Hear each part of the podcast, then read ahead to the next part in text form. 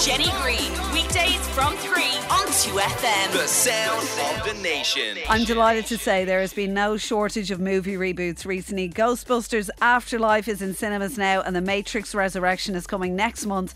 But when it comes to relaunching a movie franchise, there has been plenty of remakes that haven't worked. So joining us now to give us some recommendations on the best ones is Entertainment.ie's Deirdre Molumby. And Deirdre, uh, we're going to start with um, Rise of the Planet of the Apes. Let's have a listen to this and then you can give us your verdict. Caesar, I'm sorry. This is my fault. This has to stop. This isn't the way. You know what they're capable of. Please come home. If you come home, I'll protect you. Caesar is home. Okay, Deirdre. So, uh, were you a fan of this one? I actually was. Yeah, I'm a big fan of the original Planet of the Apes, the one back in 1968. Um, although I haven't seen, I know that there were like a few sequels that followed in the 70s, which were just very corny and silly and didn't work at all. and then, of course, people will remember back in 2001 when Tim Burton tried to kind of remake or reboot the franchise, and that didn't work at all. But I thought that this reboot series, which consists of Rise of the Planet of the Apes from 2011, followed by Dawn of the Planet of the Apes and War for the Planet of the Apes, there was something about this series that just really, really worked worked. I think that it imagines the events that kind of led to, you know, uh, the apes taking over the planet and all of humanity kind of devolving. It just imagined that story in a really kind of compelling way. But it was also like quite smart. You know, there were, was a really kind of effective commentary there on issues like animal abuse, destruction of the environment, and war.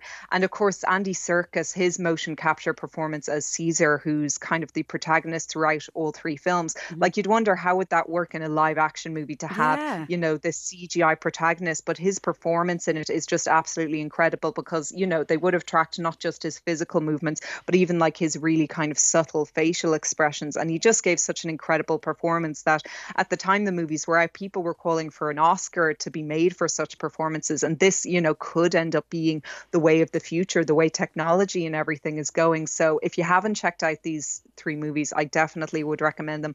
The CGI in them is still absolutely fantastic fantastic and they're surprisingly moving as well. Like by the end you're kind of you're kind of in tears a bit i know well i even look at something like i mean i know it's different but uh, you know i remember even avatar was quite emotional in parts as well so it's like all of these films they, they kind of get us in in that part the one that I, I suppose I never really connected with that we're going to talk about now and I grew up in a household full of Star Trek fans I wasn't one of them but let's have a listen to Star Trek from 2009 Sir, I intercepted and translated the message myself Kirk's report is accurate. We're warping into a trap, sir. The Romulans waiting for us. I promise you that.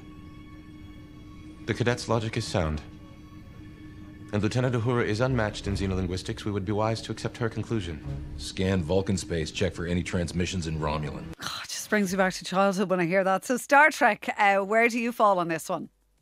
Yeah, to be honest with you, um, I really like the reboot series, but I haven't, you know, it hasn't kind of um, inspired me to go back and check out like all the TV series. I mean, there are ones being like created even all the time, you know, in the last couple of years. I know there's been a new animated one in Picard and stuff like that. So it's just never ending this franchise. but I really do quite like the the reboot movie starting off with that 2009 film. It obviously made stars of its cast. Uh, Chris Pine, you know, got his big great big break in it. And then there was Zachary Quinto, Zoe Saldana, uh, John Cho, and Anton Yelchin. They all gave like great performances in it. And of course, it put director J.J. Abrams on the map as well, you know, and he would go on to direct um, two of the Star Wars movies. And he's really involved in that franchise now, as well as Star Trek. Star Trek Into Darkness and Star Trek Beyond, really, really great, fun movies, uh, really good CGI in them, I think, great action sequences. And they're just like so full of fun and adventure and a sense of fun. There is almost something like you said that kind of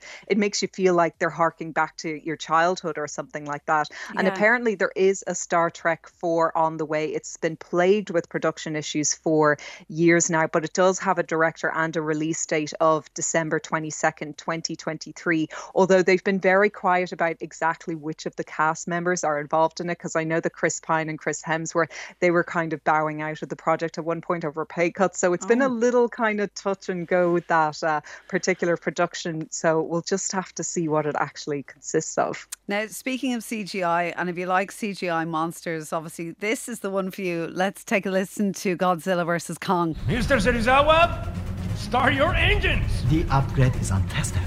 Once we get online, Godzilla will come straight for us. He's been coming for us since our creation first awoke. We must embrace it. We shouldn't rush this. We have no idea how this energy source will affect the mecha. Get in the goddamn chair. Joe, it's fun. I think I watched one Godzilla years ago. I don't know what exactly it is I watched, but I think I enjoyed it.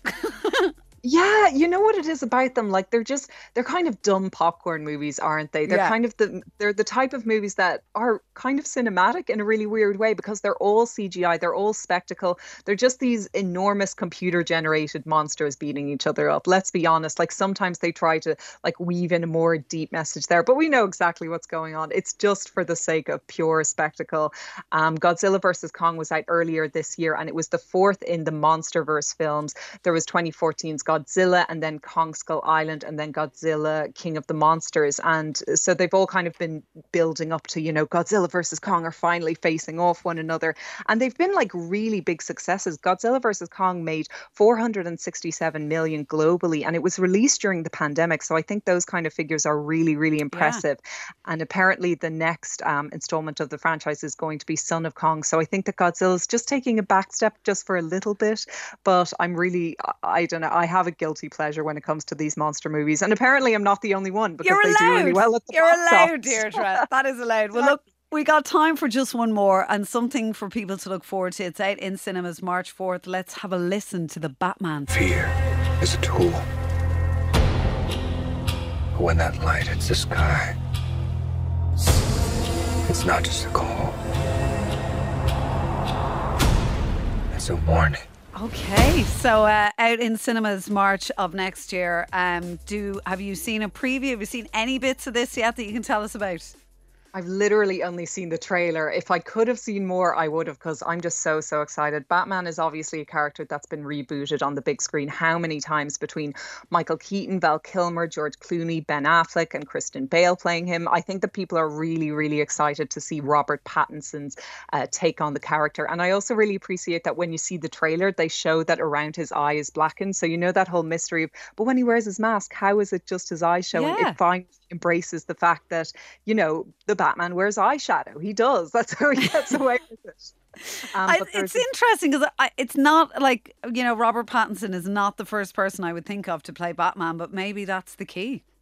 I think that is the key, yeah. And I mean, they've got such a terrific cast in this as well between Paul Dano as the Riddler, Zoe Kravitz is going to be playing Selina Kyle. I'm also really, really excited, I have to say, especially because I've seen him in the trailer. Colin Farrell is going to be playing Oswald Cobblepot, aka the Penguin. Oh, and if you watch the trailer, he's completely transformed. Like he is unrecognizable. He's got like these makeup and prosthetics on. And I think that he's going to, I haven't seen him play kind of the really bad guy in a while. And I think that he's going to give an absolutely terrific performance. And another Irish person of interest is that Barry Keoghan is going to be in this movie as well. So, you know, we've always got to give a plug when there Oh. are Irish connections in there. Um, so I'm really, really excited for it for that reason. I'm looking forward to that now. I'm definitely going to check it out. Uh, Deirdre Molumby, thank you so much. And as you said there, the Batman in cinemas March 4th. Here we go. Jenny Greene, weekdays from 3 on 2FM. The sound of the nation.